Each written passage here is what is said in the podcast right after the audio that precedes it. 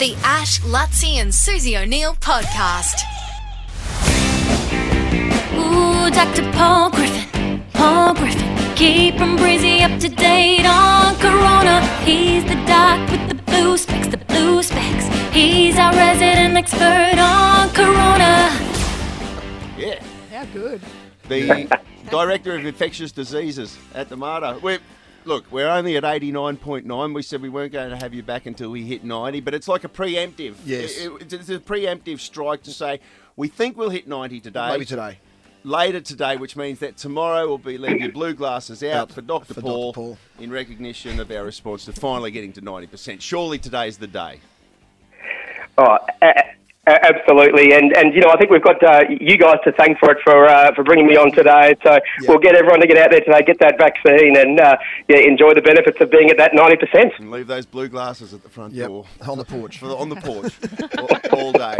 Now, uh, kids coming back. We had Grace Grace, the Minister for Education, on the show earlier, um, talking about the fact, you know, that the kids are turning up. A lot of them are not vaccinated. What's going to happen?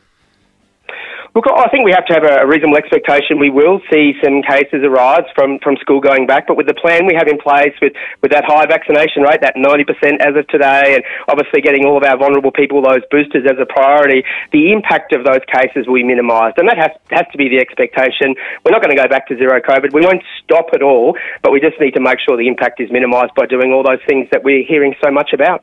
Just on on the RATs test, uh, I, I find myself that sometimes uh, I don't go all the way up with the into the nostril. Uh, sometimes I'm like, oh, just, maybe that'll be enough. How? What are you meant to do with your RATs test, and how far you go up your nostril? Does that de- determine? Yeah. You know, Does it affect the result? Thank you.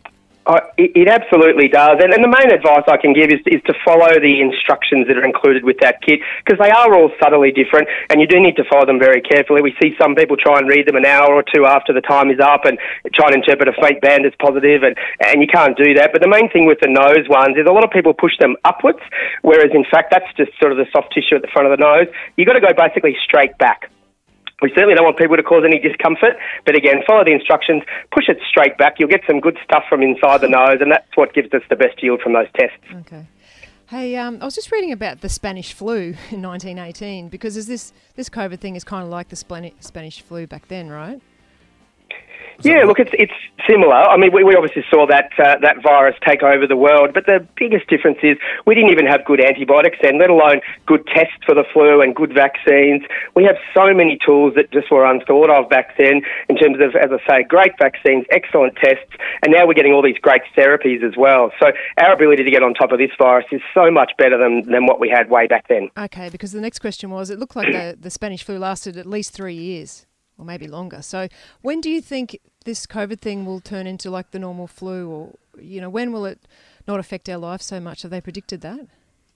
Yeah, look, it's really hard to know, and of course, this virus keeps throwing curveballs at us with new variants and those sort of things. But I really think either way, we have to try and change our mindset to thinking about it as something that's just there in the background uh, over the course of the next six to 12 months. We definitely don't want this thing to be in an emergency situation and on the front page and, and all of those sort of things, because as I say, our tools to control it are just exceptional now. It's not going to go away, but the expectation is that we'll be able to manage it really well using all of those tools that we now have. And, and it's not mandatory for students to get vaccinated in order to return to school, but it, it is the recommendation, isn't it, Dr. Paul? I know you've got kids; all your kids are vaccinated, so so so am I. And the message has to be to get the kids uh, vaccinated as quickly as possible.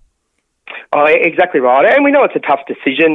Uh, you know, obviously parents want to do the right thing by their kids at all times and so much information out there that's been hard to digest. But I can completely confirm that, you know, these vaccines are very safe and highly effective in that age group. And, uh, you know, we really want to get that vaccine rate up as well because, you know, the expectation this year should really be that, you know, kids go to school uninterrupted. Maybe there'll be a few kids that test positive at certain times and need a few days off. But, you know, outside of that, our, our classroom should function as they do normally and our kids can have a, have a good year. Do you remember your first day at school?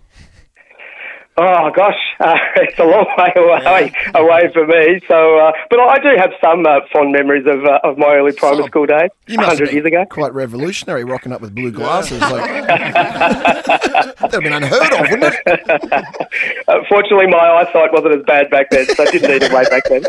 Blue glasses, leave the blue glasses. Yeah, we're out the almost there, porch tomorrow. folks. Nearly there at 90%. Thanks, Dr. Paul Griffin.